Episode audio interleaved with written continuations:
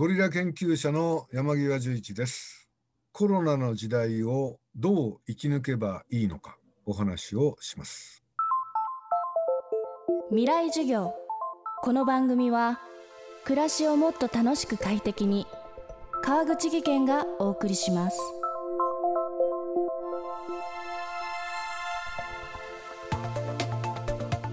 未来授業。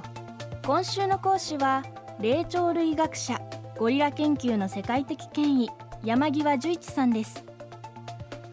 コロナによる感染を防ぐため私たちが日々実践しているのが人となるべく距離を保ち互いに触れ合わないこと。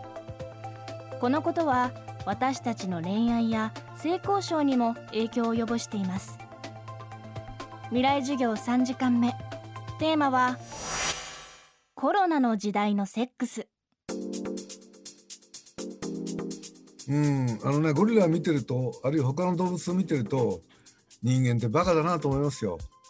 なんでバカだなと思うかっていうとこうずっとセックスをし続けてる。あるいはもっとね言い方を変えればセックスによってつながれると思ってる。動物はねセックスによってつながれるんだ全然思ってないですよ。だって発情期は限られてるわけだしゴリラだってさまあ大体1ヶ月ぐらいの性周期を月経周期を持っていて排卵日になるとセックスするわけでしょ？その以外はセックスなんかしないですよ。でしかも3ヶ月経ってあの妊娠しちゃったらもうセックスなんか何年もしないわけでね。で子供大きくなったらさっさとオス捨てて離れていっちゃうからね。こともあるから。別にセックスによって結びつくなんてのは常識じゃない。人間ってなんかそれを過度に期待してるんじゃないの？まあ私が言うのなんですけどね あのそうゴリラ見てると思えるんですよ。で私はあのウイルス性感染症であの性行動がすごい変わった時代をあの覚えてます。っていうのは1980年代の初めにエイズが流行ってねそのアフリカでも都市に出ると酒飲みに行きゃね女の子たちが街灯をうろついてる時代だったわけですよね。でもそれが一斉に消えた。やたら寝なくなったね。まあコンドームを使い始めたっていうのもそうだしね。だからエイズによって僕が見てきたアフリカは一斉に行動変容を起こした。今度のコロナでまあエイズ以上に変わるとは思えないけどやっぱり変わるかもしれないね。で私はこの人間が持ってきたセックスによって相手と長くつながれるという幻想とそれからずっとセックスをしなくちゃいけないっていう幻想この2つの意味をもう一度考え直す機会かもしれないなと思ってるんですよね。このコロナがそれをどう変えていくかエイズと同じように世界中に蔓延する病ウイルス性感染症なので世界中で一斉に変わっていく可能性はあると思うね。でまあいい方に、あの目を向ける向け向けたらねまあ我々は対の関係つまりペアっていう関係に重きを置いてきたわけですよ。で対の関係が長くあの続くものである。でその対の関係っていうのは排他的なものであるっていう。でそれがセックスというまああの隠された秘め事によって続いていくべきものだ。これも幻想なんだけどね。で面白いのはさ動物と正反対なことやってんですよ人間は。動物は食は個人的なものだけどつまり仲間と食べ物を分かち合おうとしないけれど性は大っぴらにするんですね。誰もが見てる場所でセックスをします動物は。隠さない。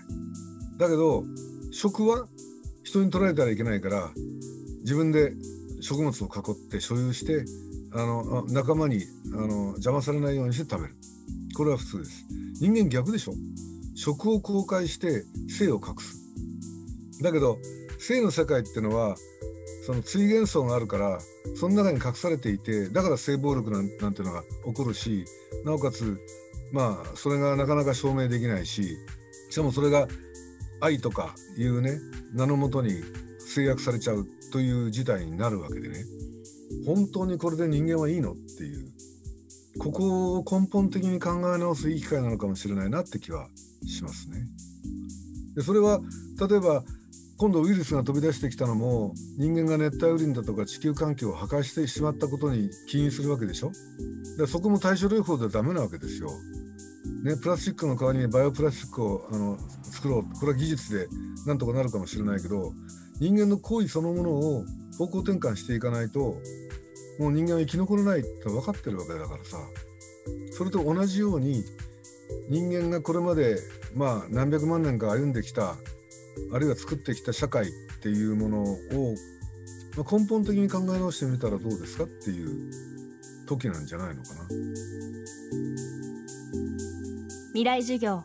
今週の講師は霊長類学者山際十一さん。今日のテーマはコロナの時代のセックスでした。山際さんは今年の大晦日村上春樹さんの村上レディオ年越しスペシャルに出演。村上春樹さんと山際十一さんが生放送でコロナゴリラそして日本学術会議について縦横無尽に語り尽くす予定です。詳しくは村上レディオのオフィシャルサイトをご覧ください。未来授業。明日も山際十一さんの授業をお届けします。